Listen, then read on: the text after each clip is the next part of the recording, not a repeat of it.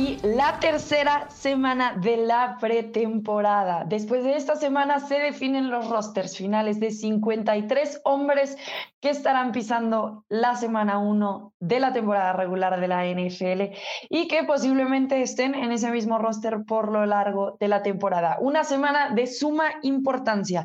Ya lo estaremos platicando. Bienvenidos a NFL Live, el podcast en español. Yo soy Rebeca Landa junto a, como cada semana, Pablo Viruega y Tapanava. ¿Cómo estás, Pablo? Muy bien, Rebe, ¿cómo estás? Saludos también al Tapa. Un gusto estar de nueva cuenta aquí en otro episodio, NFL eh, Podcast español, en español. Y esto lo grabamos en jueves.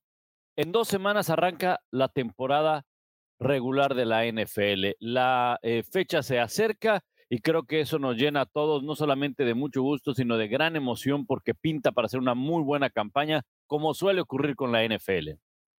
Así es, sin duda. Me han estado preguntando estas semanas, Rebe, ¿cuáles son las expectativas? Mucha incertidumbre, pero de la buena. ¿Cómo estás, Tapa? Bienvenido. ¿Qué tal, Rebe? Muy buenos días, Pablo. Un gusto saludarte. Sí, estamos a dos semanas de la temporada regular. Estamos a horas en este día que se graba NFL, el podcast en español, de comenzar la última jornada de la pretemporada. Y bueno, ya lo ven, con tres, cuatro semanas, con las que sea, al final Siempre hay lastimados, siempre hay sorpresas y se sigue hablando de contratos, a pesar de que ya hay que comenzar la cuenta regresiva en horas para que comience el kickoff inaugural.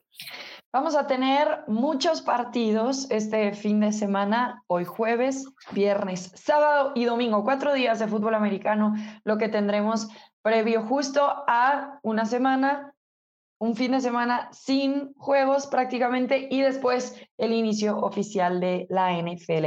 Algunos equipos ya decidieron cómo iniciar, con qué coreback iniciar esta temporada 2022, las Panteras de Carolina siendo uno de ellos. Así que en una competencia que se llamaba abierta, Baker Mayfield ha ganado ante Sam Darnold y será entonces el titular ante el primer partido de temporada de las Panteras de Carolina, que casualmente es contra los Cleveland Browns, el equipo quien lo dejó ir después de que firmaron a Deshaun Watson. Y bueno, ¿qué podemos esperar de este partido? Baker Mayfield dice que no es un año de redención para él, que en realidad él siempre ha sabido de qué es capaz, es más bien llegar y demostrarlo en el campo. Pablo, eh, obviamente, también los Browns van a estar sin Deshaun Watson por la suspensión de 11 semanas, pero tienen a Jacoby Brissett al lado de un gran, gran equipo con talento, básicamente en todas las posiciones. ¿Qué podríamos esperar de Baker Mayfield en este partido específico que es contra el equipo que lo drafteó, pero también a lo largo de la temporada? Bueno, va a ser un momento creo que especial el hecho de que haya enfrentado, o que va a enfrentar, mejor dicho, a su anterior equipo. Y lo más curioso, ¿no? Es que va a enfrentar a un equipo que lo dejó ir por alguien que ni siquiera va a estar en la banca, porque conocemos la situación de Deshaun Watson. Al final creo que la decisión es la correcta. Baker Mayfield o Sam Darnold, eh, carrera parejera, que en el último cuarto la gana Baker Mayfield es lo correcto, tiene mejores argumentos para ser un, un coreback. Aunque Sam Darnold, pues, la verdad es que nunca ha podido estar en un, en un equipo donde podamos ver todo su potencial porque ha tenido demasiados huecos eh, el equipo en el que esté, incluso acá en Carolina.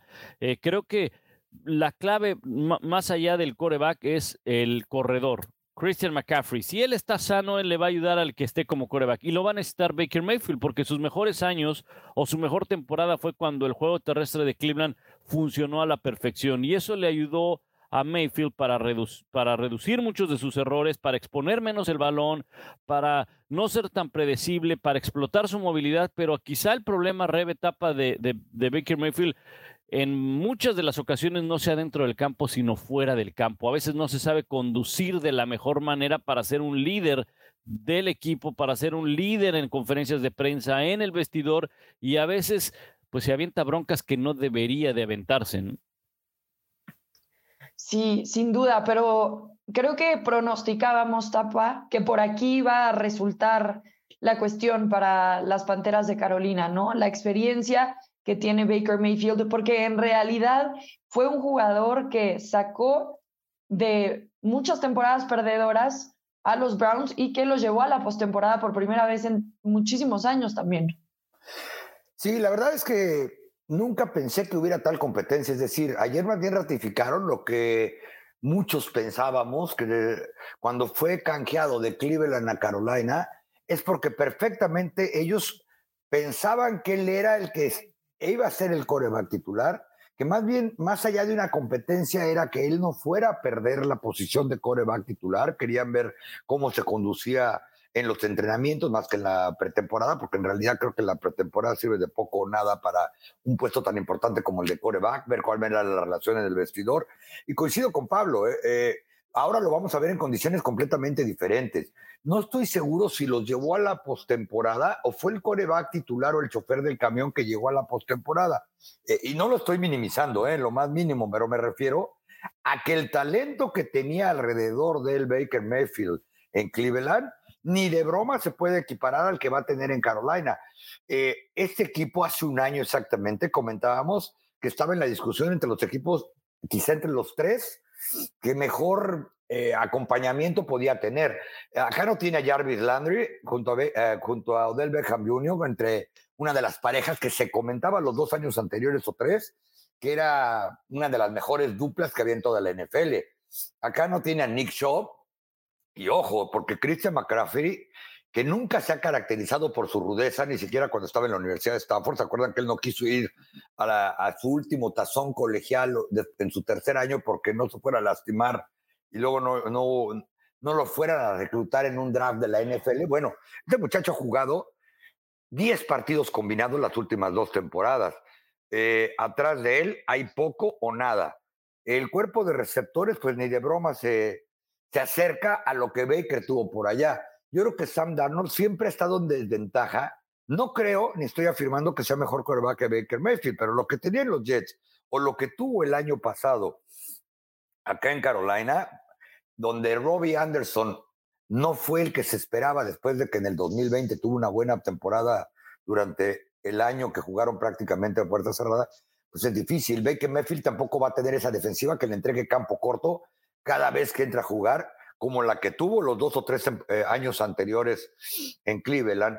Así que, bueno, yo creo que es la última oportunidad que tiene Baker Mayfield para tratar de mostrar por qué fue una primera selección global eh, de la NFL por los Cleveland Browns.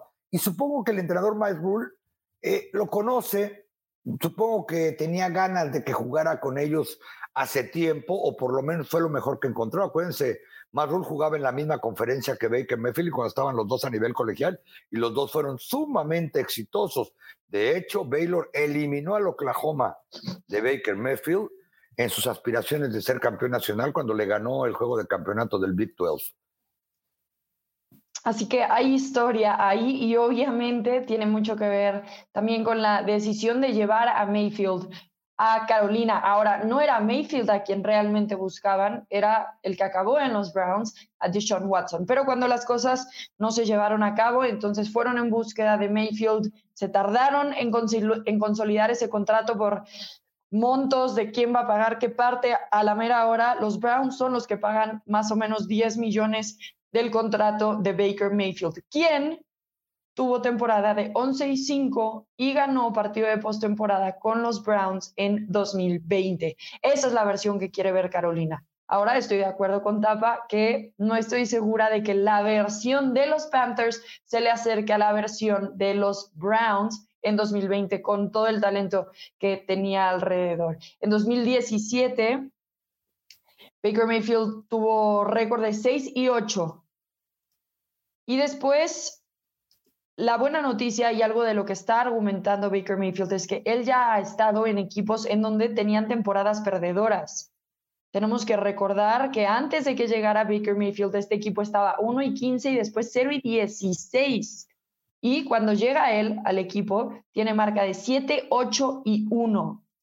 En su segunda temporada, 6 y 10 y en su tercera, ya lo dije, 11 y 5. Así que creemos en la capacidad de Baker Mayfield para sacar este equipo adelante sí o no.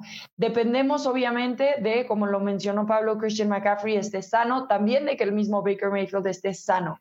Pero vemos a este equipo progresando con Baker Mayfield bajo los controles a comparación de la campaña pasada. Yo, yo la verdad no, no lo creo porque no es cuestión nada más de Baker Mayfield. De que es mejor que Sam Darnold, no hay duda. De, que incluso eh, la personalidad es mucho, mucho, mucho mejor que la de Sam Darnold, no hay duda. Pero un coreback por sí solo no te cambia una franquicia. Por mucho que se llame Tom Brady, ¿eh? Porque Tom Brady necesitó de un magnífico equipo en, en Tampa Bay para poder ser campeón mucho menos lo va, a lo va a poder hacer Sam Darnold, eh, perdón, Baker Mayfield. La llegada de un coreback te puede potencializar a un equipo que tenga talento detrás de él y que tenga crecimiento. Claro ejemplo, los Broncos de Denver, Russell Wilson, obviamente cambia, definitivamente cambia ese equipo y cambiará, me imagino, con la presencia de Russell Wilson. Si tú pones a un Aaron Rodgers con los Jets de Nueva York, pues, te va a poder ganar un par de partidos, pero no los va a ser campeones, ni mucho menos. Si tú pones al mismo Brady, a Josh Allen, lo mandas en este momento a Houston, pues podrá ser un equipo que mejore ligeramente, pero no los va a hacer campeones, ni los va a hacer competitivos en su división. Cuando Baker Mayfield fue exitoso con Cleveland, tenían el tercer mejor ataque terrestre de la NFL y una brutal defensiva, digamos una brutal defensiva, una defensiva promedio poquito mejor que arriba del promedio de la NFL. Con Carolina no tiene nada de eso. Si hoy vemos las proyecciones de Carolina, nos vamos a dar cuenta que, por cierto, hay un ranking de pretemporada en la página de ESPN, al menos en inglés, hecha por cada uno de los especialistas, reporteros y demás que cubren a los equipos de la NFL. Carolina está fuera de los primeros 25, con o sin Baker Mayfield. Entonces, la verdad no creo que Carolina sea un equipo que pueda competir a pesar de que tenga Baker Mayfield ahí, ¿no? Estoy completamente de acuerdo con lo que comenta Pablo, ¿no? O sea, no creo que Baker Mayfield vaya a cambiar ni el destino de Carolina, ni el destino de Matt que hoy mismo ya está en el asiento caliente. Este equipo de las Panteras últimamente, o quizá de manera histórica, da tumbos, un coreback nuevo, llegó Rule y lo primero que hizo fue decirle a Cameron Newton, tú ya no juegas aquí, o bueno, o el equipo de trabajo alrededor de él. Baker Mayfield, no estoy tan seguro si en realidad es mucho mejor eh, que Sam Darnold. Incluso Baker Mayfield fue la primera selección global de la NFL en su generación y Sam Darnold fue el tercero.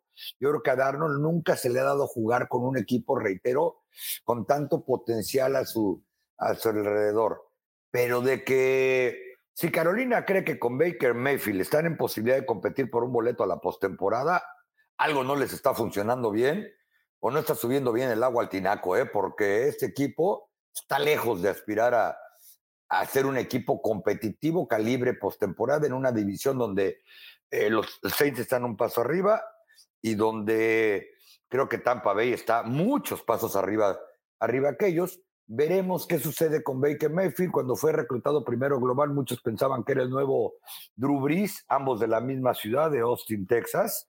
Por el tamaño me refiero, pero creo que incluso Sam Darnold tiene mejor potencial físico. Y si la cosa no va bien al principio, esperemos que Baker Mayfield no empiece a decir tonterías en el vestidor, a enemistarse con receptores, a enemistarse con periodistas y hasta con su entrenador en jefe, como ya sucedió en el pasado este Baker Mayfield siempre tuvo un gran equipo a su alrededor, incluyendo sus épocas con la Universidad de, Oklahoma. ¿Y qué podemos decir entonces, Tapa, cambiando un poco del tema de las expectativas para los Vaqueros de Dallas? Y es que ellos han perdido a muchos jugadores en esta temporada baja, a agencia libre por no firmarlos, etcétera, pero también en estos últimos días ha perdido a jugadores en la línea ofensiva. Hablemos especialmente de Tyrell Smith, el tackle izquierdo, que sufrió una ruptura en el hamstring, en los isquiotibiales, en la práctica del miércoles. Y es probable que le cueste bastantes meses de la temporada en este 2022. Las cosas parecen presentarse cada vez más difíciles para los Vaqueros de Dallas, unos que parecían ser los favoritos en el este de la Nacional. ¿Podemos seguir diciendo lo mismo de ellos, Tapa? Es la pregunta de los 80 mil reves, sí, de acuerdo. Este jueves por la mañana, cuando estamos grabando NFL Live, el podcast en español, la noticia probablemente más importante que hay alrededor de la NFL es que Tyron Smith en el entrenamiento del miércoles, en el que tuve la oportunidad de estar, vi cuando lo sacaron, en principio se temía que era rodilla, fue sometido prácticamente de inmediato a un estudio de resonancia magnética, el jueves por la mañana se confirmó que es en el tendón de la corva las lesiones, no en rodilla, pero tristemente para el equipo, no estoy, todavía no hablo de la persona, eh, lo va a mantener casi al mismo tiempo afuera, es muy probable que pierda si no toda la temporada, por lo menos la mitad o tres cuartas partes de la temporada. Para los Cowboys es un golpe fuerte en sus aspiraciones precisamente de campeonato divisional, cuando con él sería arrancar la campaña con tres de las cinco partes de la línea ofensiva diferentes comparados con el año anterior, que tampoco ya no fue su mejor en, en esas posiciones. Ahora los Cowboys se van a tener que plantear qué va a suceder cuando Tyler Smith, el tackle izquierdo que reclutaron en la primera ronda para convertirlo a lo largo de todo el receso de temporada y durante toda esta pretemporada en guardia izquierdo, quizá van a tener que tomar la decisión de regresarlo a su posición de universitaria, la que lo llevó a la primera ronda, pero en la que no ha practicado un solo día desde que llegó a, a The Star. El entrenador Mike McCarthy ha reiterado que en las juntas y eh, que él trae el plan de juego, pero no ha tenido una sola repetición, ni siquiera en el minicampamento de novatos.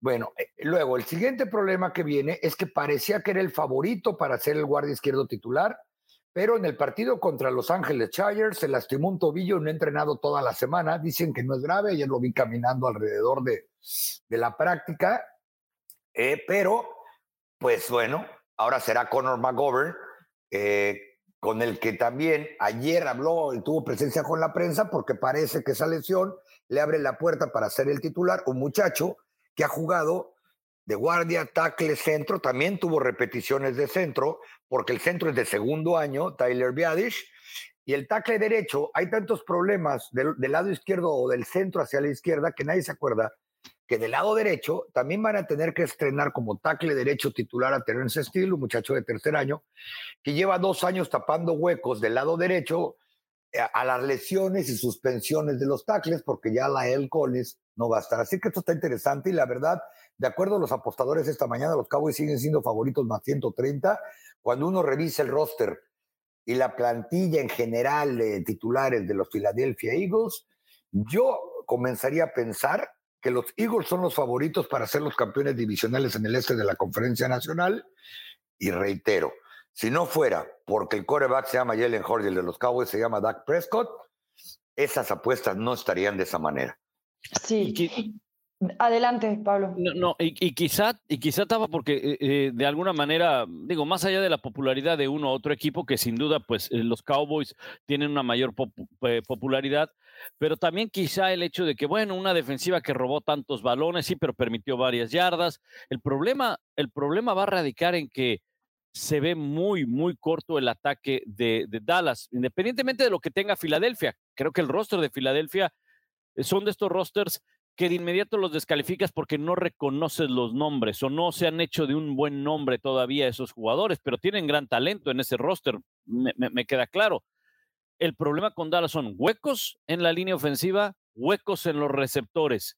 Y ya vimos que Sicket Elliott no es un corredor que te pueda llevar el juego terrestre por sí solo. El año pasado funcionaron en gran parte por lo que hizo Tony Pollard, pero más allá de eso, si no tienes quien les abra los huecos va a ser más difícil, si no tienes quien le dé protección a Dak Prescott y además tiene pocas armas, o sea, pocos blancos, pues el trabajo para la defensiva contraria es mucho más sencillo. O sea que yo, yo, yo sí, eh, desde hace algunos meses yo, yo, veía esta carrera bien parejera también, digo, hoy, hoy traigo este, este tema de que todos empatan, ¿verdad? Pero Filadelfia, conforme avanza la pretemporada o como termina la pretemporada o se acerca la, campaña regular, lo veo ligeramente favorito a Filadelfia para llevarse la división.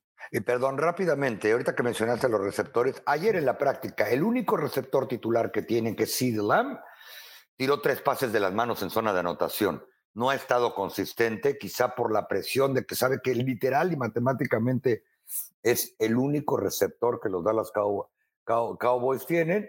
Y bueno, pues veremos si la defensa les alcanza. Y ojo, eh, yo creo que están, son favoritos para los receptores porque de repente se olvida, porque con los Cowboys son demasiados años sin campeonato, que este es un equipo que ganó 12 partidos la temporada pasada. Green Bay ganó solamente un partido más. Los Cowboys estuvieron a, la última jornada de temporada regular, todavía peleando la mejor marca de la conferencia nacional, a pesar del bajón que tuvieron en la segunda parte de la campaña.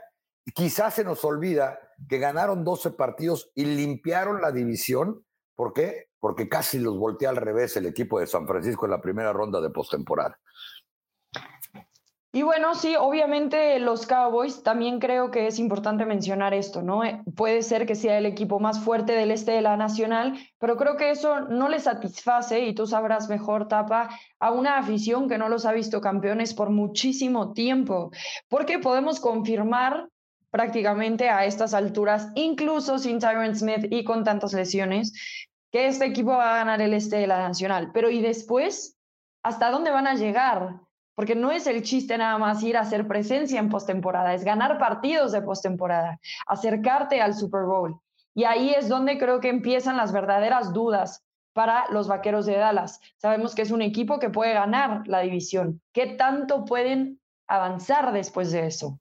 Sí, es a lo que me refería, que a la gente, después de ver que otra vez en la primera ronda de la postemporada les paran el juego, los voltean al revés, el equipo va perdiendo 21-0 cuando les avisan, oye, hay que empezar a jugar y al final lo ponen un poco emocionante porque también el partido estaba prácticamente decidido, es que debe ser la única ocasión en la historia en que casi cualquier deporte de las ligas principales de los Estados Unidos, donde el head coach de un equipo que limpió, barrió, abusó de la división, y ojo, ya no es la división peor que hay en la NFL, ¿eh? para eso está la sur de ambas conferencias y por mucho, además, ni siquiera es que ya el este de la nacional esté, ¿no? Hay que ver a Jacksonville, Carolina, hay que ver este, bueno, a lo que está por ahí, a Houston, etcétera, para darse cuenta que ya no son los peores.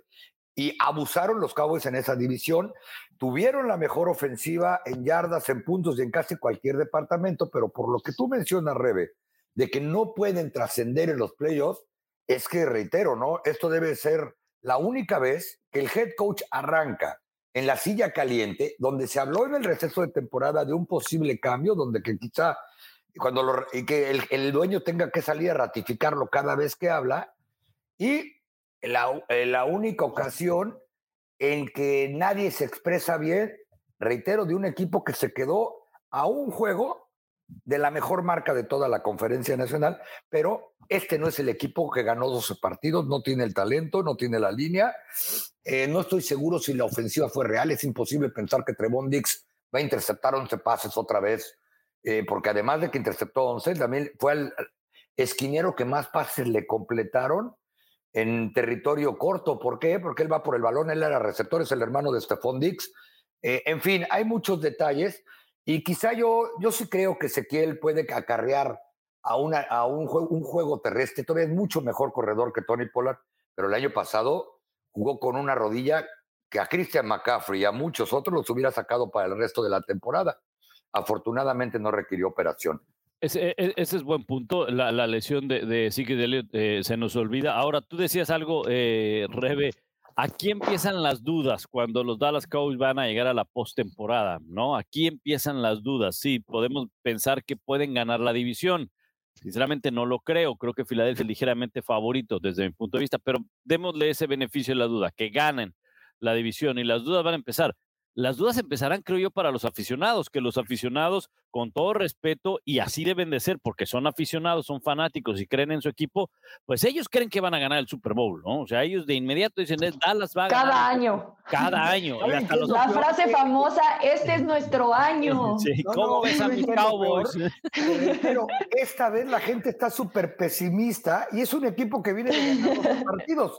O sea, tristemente, para lo que es la NFL, incluso en general, y lo van a empezar a ver a partir del día de hoy, que hoy la, el canal de la liga inaugura un macroevento alrededor de los Cowboys que le llaman Cowboys 2022 NFL Kickoff. Hagan de cuenta los honors de los pero únicamente de los Dallas Cowboys. Eh, ayer le mandaba algunas fotos, me refiero a miércoles porque para cuando la gente nos oiga, le mandaba algunas fotos y publiqué a Pablo y publiqué otras en redes sociales, donde afuera del complejo de entrenamiento parecía que estaban cerrando las calles porque iba a haber un Super Bowl, literal, ¿eh? Y como pues, quizá no pueden ni acercarse a él, pues no les queda otra que hacer estos eventos, ¿no? También hay que decirlo. Pero, pero sí, la verdad es que es impresionante y la gente ahora sí no está tan positiva u optimista en la ciudad del eterno optimista del dueño Jerry Jones. Ahora, pero, pero fíjate, era lo que, o sea, lo que te decía, vamos a suponer que los aficionados, algunos, porque muchos aficionados, como tú dices, a lo mejor eh, son escépticos, otros sí creen ciegamente en que Dallas no solamente va a ganar la división, sino está para pelear la conferencia. Y yo lo entiendo y yo lo acepto por parte de los aficionados. Aquel analista que crea que Dallas es un favorito para llegar ya no al Super Bowl, a la final de la conferencia, protocolo de sustancias prohibidas ¿eh? de la NFL, protocolo de conmoción inmediato. Sí, sí, más bien. Porque no puedes, con todas estas carencias que tiene ahorita, o con todos estos huecos de los cuales estamos hablando, y sobre todo cuando tú volteas a ver a equipos como Green Bay, independientemente de que no esté Davante Adams, eh, tienes a los Rams, tienes a San Francisco, y luego ya no hablamos de muchas cosas que llegan a pasar en el, en el juego a juego que se le ha criticado a, al coach eh, McCarthy, como pues los castigos, como el mal manejo del reloj, eh, en fin, una serie de cosas, ¿no? Eh, tienes que partir también de que en algún momento cometerán algún error de ejecución, ¿por qué? Pues porque son normal, es, normal, ¿no? No puedes jugar perfecto cada semana, entonces creo que es difícil que, que, que, que Dallas esté para pelear algo en la conferencia nacional. Sí, sin duda alguna. Nada más para poner un poquito de perspectiva de qué significa esta baja, porque tal vez para muchas personas es como, ah, estamos hablando de un liniero ofensivo, gran cosa, no es de esos jugadores que generalmente se conocen como las estrellas. Ok, Tyron Smith es una estrella y efectivamente el lado izquierdo es el más importante porque es el que protege el lado ciego de Dak Prescott. También Dak Prescott es importante, obviamente la razón y el sueldo de Tyron Smith está basado en proteger al jugador más importante en el campo, que es Dak Prescott. Si vemos el impacto que tiene la presencia de Tyron Smith o no en el terreno de juego, cuando está y cuando no está, porque se ha perdido 20 partidos en las últimas dos temporadas, es que el porcentaje de sacks aumenta por dos, de 4.2 a 6.2 cuando no está en la cancha. Eso significa que también Dak Prescott corre más riesgos de lesionarse cuando Tyron Smith no está. Digamos que Tyron Smith es el seguro de vida de Dak Prescott. Y por eso estamos hablando y dándole tanto espacio a esta conversación en estos momentos, porque además de las otras bajas, esta es una baja sumamente importante por la naturaleza de lo que protege. Dime, Tapa. Rebe, y ustedes hablaban de Ezequiel Helio del juego terrestre representa cuando él está en el campo, que no ha estado mucho, como bien mencionaste, representa casi una yarda más por tierra, que créanme lo que en tercera y una o cuarta y gol es, es, importante. Y este es un juego de pulgadas, recordemos. Sí, no, una yarda con un jugador adentro o afuera representa el dineral que ha ganado un eterno Pro Bowler, un muchacho que va a ser considerado candidato a Salón de la Fama cuando, cuando se retire, el jugador más veterano que hay en toda la línea ofensiva en su tiempo y por muchos considerado uno de los mejores eh, tackles izquierdos de, de, la última década en la, en la liga.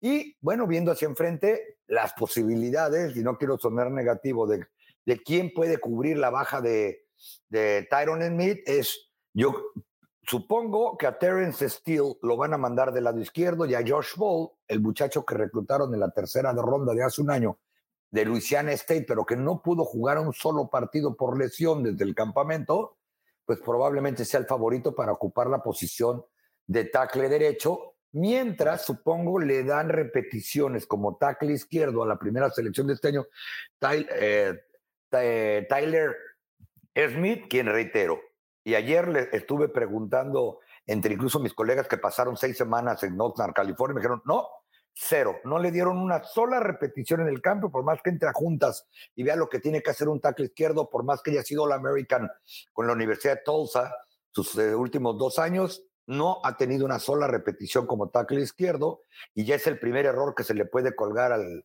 staff de coach de Mike McCarthy o quizá ahora mismo Jerry Jones porque tienen a un, guardia izquierdo muy capaz que es Conor McGovern y decidieron que Tyler Smith lo iban a preparar para guardia en vez de tackle. Así que la situación no está favorable, evidentemente, para los vaqueros de Dallas, por lo menos para iniciar esta temporada en lo que regresa Tyron Smith tras la lesión de isquiotibiales. Lo que sí están ganando los Cowboys es el primer lugar todavía en la lista de franquicias más valiosas de la NFL de Forbes.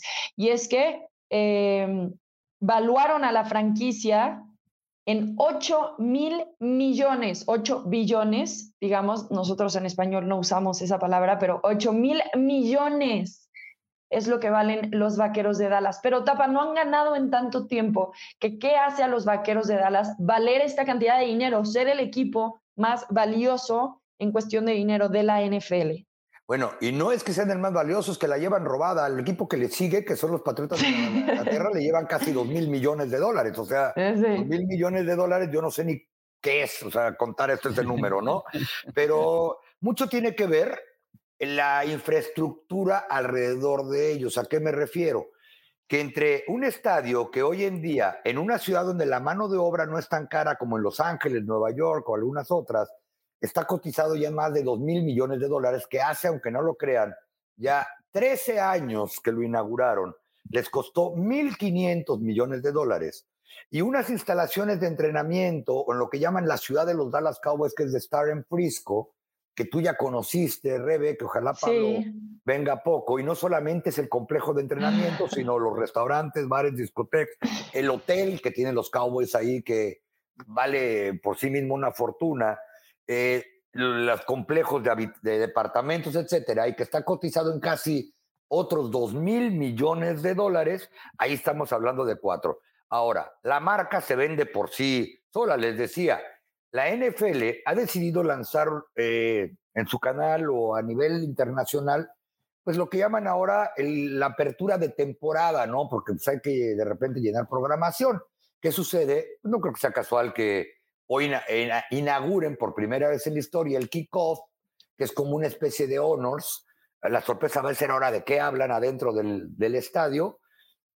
En un estadio que, por cierto, es parte de la infraestructura en de estar, le caben 20 mil personas, y es el estadio de prácticas, techado, vamos a llamarlo así. Lo que vale la marca para comercializar eso. Ayer tenían todo Frisco sitiado. Frisco es un suburbio al norte de Dallas, caro, eh, de clase alta eh, sitiado por la cantidad no solamente de gente que entró a ver el entrenamiento, sino de lo que se puede afuera, que es como un carnaval, que también hay, cada vez que juegan los Cowboys lo cierran para en una pantalla que ya la quisiera el Estadio Azteca eh, y que está prendida 24 horas al día sin tener que entrar al estadio. Cualquier persona que ande caminando por ahí puede ver el juego de los Cowboys o lo que quiera en esa pantalla, etcétera. Yo, eso es, yo creo, las situaciones las entradas para ver a los Cowboys son las más caras de la NFL, también por arriba de las de Inglaterra, que es el estadio que le ha seguido durante todos estos años, y se los voy a poner de esta manera. Para entrar a ver el juego inaugural de temporada, de pie, y además porque va a Tom Brady en lo que muchos suponen que es la gira de despedida, hoy no se puede conseguir en menos de 200 dólares o alrededor de 200 dólares, ¿no? La entrada.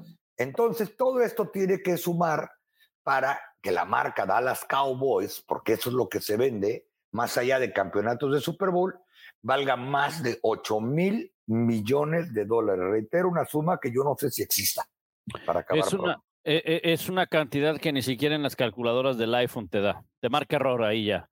Cuando le, pones ¿eh? demasiados ceros, demasiados ceros. es, es, e, es, increíble, ¿no? Que un equipo que no ha ganado en, ¿cuánto? Más de 25 años un Super Bowl tenga ese valor en el mercado. Pero bueno, aquí no se trata de los anillos que has ganado, porque incluso vemos esta lista y nos vamos a dar cuenta que, pues, el segundo son los Patriots, ok, está bien, últimamente, eh, pues todo lo que hicieron con la era Brady y demás. Los Rams son los actuales campeones, pero fuera de eso pasó muy buen tiempo para que, para que volvieran a ser campeones. Nueva York. pero ahí también con los Rams se dispararon hacia arriba por lo que vale el SoFi Claro, Claro, exacto. Nueva York, los Giants, pues más bien por el mercado. ¿Qué me dices de Chicago? Chicago es el quinto mejor. Washington, Washington le sigue. Los Jets, algo bueno deberían de tener los Jets. Bueno, pues aquí lo tienen, ¿no? San Francisco, los Raiders y Filadelfia encabezan esta eh, lista de 10 eh, equipos. Es decir, si uno quiere comprar a los Dallas Cowboys, pues tiene que desembolsar 8 mil millones de dólares para, para comprarlo. Y también tiene que ver no solamente el mercado en el cual están, qué tan caro es, sino también algo muy importante. Fuera de algunos, como probablemente los Jets, aunque están en un mercado de, de, Nueva York, ojo, son muchos de ellos equipos que tú los pones a nivel Estados Unidos, ¿eh? no, no, no, no nos vayamos a otro lado, pero a nivel Estados Unidos y te generan rating, te generan rating de televisión, tienen mercados grandes y eso es otro, eh, es otro de los factores, ¿no? Aunque a lo mejor no es algo tangible de cuánto vale el estadio, bueno, pues cuánto valen las instalaciones, pero bueno, por algo Dallas, los últimos dos años, a pesar de que no ha tenido temporadas donde se han acercado a final de conferencia, han abierto en horario estelar su primer semana. Los dos, curiosamente, contra Tampa Bay y contra Tom Brady. ¿Se acuerdan? Eh, hace un par de años, el partido inaugural cuando Tampa Bay venía de ser campeón fue contra Dallas y ahora este año será en domingo por la noche otra vez contra Dallas. Entonces, pues es rating y eso también es algo que se toma en cuenta.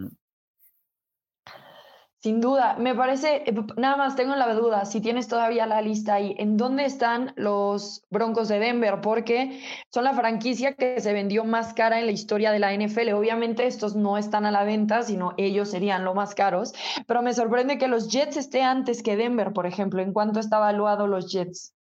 Los, Jets, están valuados en 5.480 millones de dólares y los Denver Broncos no aparecen en el top 10 por lo menos que nos hizo favor de mandar Pablo, de acuerdo a la revista Forbes. Pero reitero, ¿eh? esto tiene que ver con lo que vale marca, instalaciones, estadios, la, el, el, el roster, la nómina en general, la infraestructura que está alrededor de ellos, lo que vale la marca a nivel mundial como, eh, en cuestiones comerciales y de mercadotecnia, y como bien dijo Pablo, lo que pueden producir a través de la televisión, el año pasado, la temporada anterior, perdón, cinco de los 17 juegos de los Dallas Cowboys estuvieron en el top 10 de toda la temporada y dos pusieron marca histórica de personas y muchos le prenden para verlos perder. Pero ahí eh, no, y sí, como dijo Jeremy Jones, la famosa frase de publicidad buena o mala, al final del día es publicidad. Mira, mira, encontré precisamente en, la página de la revista Forbes todo el, listado y viene más o menos así, a grandes rasgos digo, para no entrar mucho en detalle, cómo es que hacen esta evaluación de los equipos. El 61% de la evaluación viene en el, en el rubro de media, o sea, eh, y esto comprende muchas cosas, eh, marketing y, y, muchas, muchas otras cosas, ¿no? Que ahí sí Dallas pues se vende este, seguramente abren el refri y les va a aparecer un casco de, los Dallas Cowboys, así no le vayan ese equipo, ¿no? El 10% tiene que ver con asientos en lugar general. El 9.4 tiene que ver con asientos premium. El 10% tiene que ver con patrocinadores y advertising y el 9% tiene que ver con otros. Esto, insisto, es a grandes rasgos, no me quiero meter así en, muchos detalles, ¿verdad? Porque valdría la pena leer todo eh, el, artículo, pero está en la página de Forbes. Y eh, preguntabas de los Broncos de Denver. Bueno, Filadelfia es el número 10. El número 11, aunque no lo creas, son el equipo de los Houston Texans, 4.7. Le siguen los Broncos de Denver con 4.6 mil millones de dólares. Sí, que ¿Cuánto pagaron por se los vendieron? 4.5 algo. Ah, bueno, pues ellos sí tienen la cifra exacta y, fresca, ¿no? Porque eso fue lo que pagaron por ellos. Sí, sí, incluso, incluso en este, en este eh, artículo te vienen varios datos y, y, ya te aparece el dueño, el señor Rob Walton, ¿no? Ah, aquí viene 4.65 billones, mil millones. y vamos a ponerlo de esta manera. E, esto otra vez nos habla de lo que representa la NFL. Y ustedes saben que yo soy fan a full de las grandes ligas, pero hay niveles. O sea, está la NFL y el resto de las ligas. E, el pasatiempo nacional de los Estados Unidos hace tiempo que dejó de ser el béisbol y se llama NFL. ¿A qué me refiero? Esta semana la nota es que por fin Arturo Moreno, el dueño de Los Ángeles Angels, decidió que va a poner a la venta muy probablemente a los Angels. El gran escándalo es que los Angels podrían valer en el área de Los Ángeles poco más de 2 mil millones de dólares. Estamos hablando que con 10 mil millones de dólares, pues ya no te compras, creo que ni un equipo de la USFL, ¿no? Ya no digamos de la NFL, de acuerdo a los precios que estamos viendo. Y en las grandes ligas, un equipo que está en Orange County, enfrente de Disneyland, en la mejor ubicación y con clima del país, eh, y que tiene tradición, vale dos mil millones. O sea, estamos hablando de la mitad de lo que valen, por ejemplo, los Houston Texans. Bueno, el último, el, en esta evaluación que hace la revista Forbes, el número 32, el campeón de la conferencia americana, los Cincinnati Bengals. 3, mil millones de dólares. 3 mil millones de dólares. O sea, es, es 50% más de lo que pueden valer de acuerdo a lo que parece que va a costar en el mercado el equipo de los Angels, para poner en perspectiva a la gente de lo que representa la NFL con una temporada de regular de 17 partidos comparado con los 162 de la NFL, con los 82 de la NBA y ya no hablemos del hockey o de la Major League Soccer. La NFL, lo que representa el dinero que mueve, lo que le pagan a los jugadores y también lo que el aficionado paga por un hot dog en sus estadios. Eso es lo que representa la NFL. Hablemos de lo que representa la temporada, la semana 3 de la pretemporada, porque ya sabemos que no vamos a ver a prácticamente ningún titular en la cancha. Pero entonces, ¿por qué es importante tener una tercera semana de temporada? ¿Qué cosas se definen? ¿Qué jugadores van a estar presentes? ¿Y qué pueden sacar los equipos también de esta semana 3, Pablo? Bueno, yo creo que se definen algunos puestos para, para alcanzar los 53 del roster. Ya ahorita en este momento quedan claros quiénes serán los, en las posiciones más importantes los titulares, ¿verdad? Se define prácticamente eh, eso, alguna duda que tenga algún coach con respecto a ciertas posiciones, darle oportunidad eh, en dos sentidos, a los que puedan buscar un lugar o darle oportunidad a los que el coach ya sabe que no va a contar con ellos, que los van a cortar y decirle, bueno, mijo, pues, pues aprovecha porque probablemente esta sea la última vez que te, te, vistas de jugador de NFL, porque tu futuro pues queda incierto, el día de mañana te vamos a cortar, ¿no? Porque eh, es así, así es el último partido de la, de la pretemporada, la verdad. Y bueno, recordemos que se tiene que definir un roster nada más de 53 personas, 53 jugadores. Y eso es lo que se tiene que definir justo después de esta semana 3, ya de cara a la temporada regular. ¿Tapa? Sí, un roster muy corto y 24 horas después del último corte tendrán que definir a los 16 que van al equipo de prácticas. En mi caso, quiero ver a Isaac Alarcón. Es decir, eh, Isaac Alarcón no ha recibido tantas repeticiones en un campo de juego durante esta pretemporada. Una, porque los Cowboys tienen un partido menos que los cuatro del año anterior, cuando ellos le sumaron el del Salón de la Fama contra Pittsburgh. El año pasado Isaac Alarcón se convirtió en el jugador mexicano que más tiempo de juego ha estado en la NFL, incluyendo pretemporada. En cada uno de los cuatro.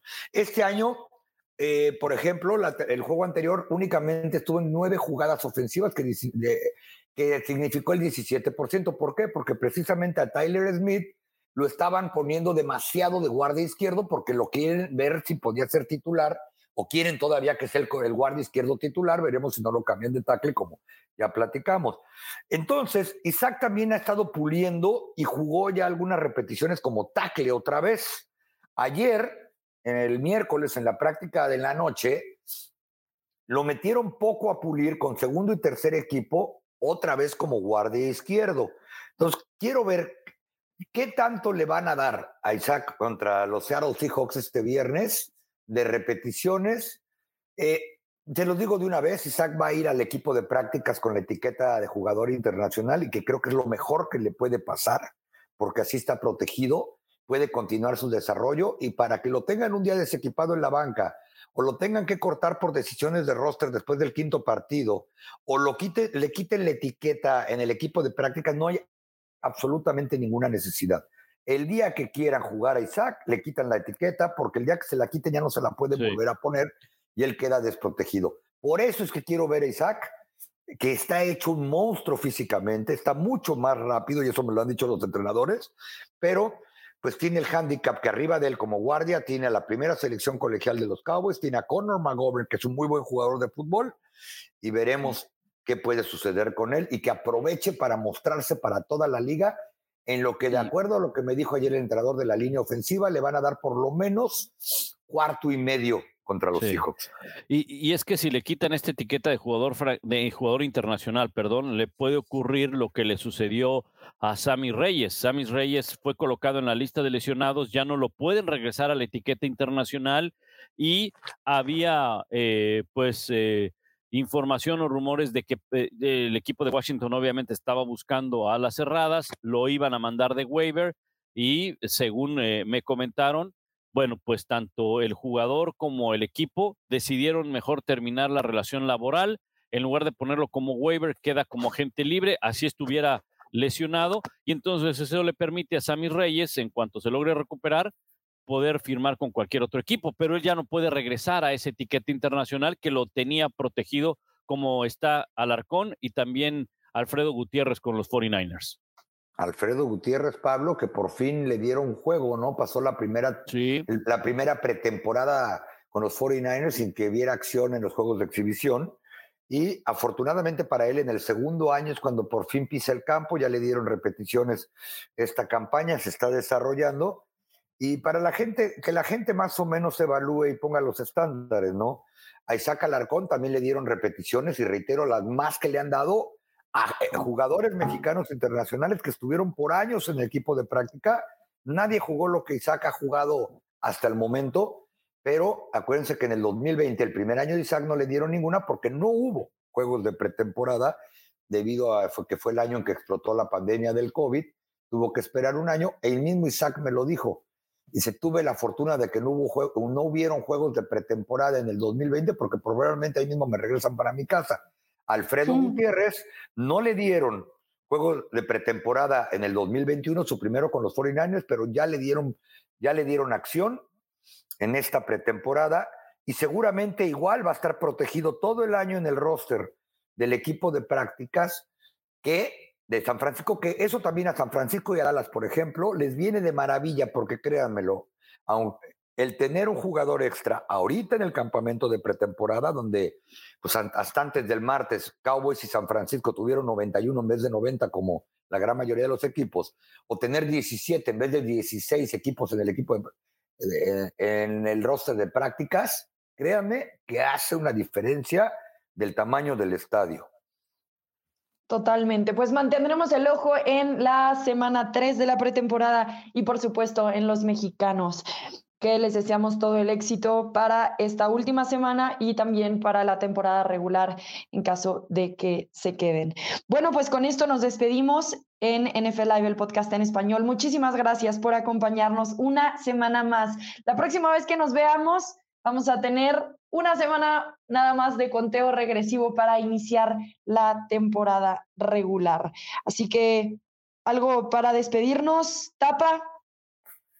Simplemente disfrutar la última semana de temporada de nueva cuenta, eh, valorar lo que están haciendo nuestros compatriotas mexicanos tratando de conseguir un lugar en la NFL y disfrutar porque la NFL solo tiene 17 semanas de temporada regular.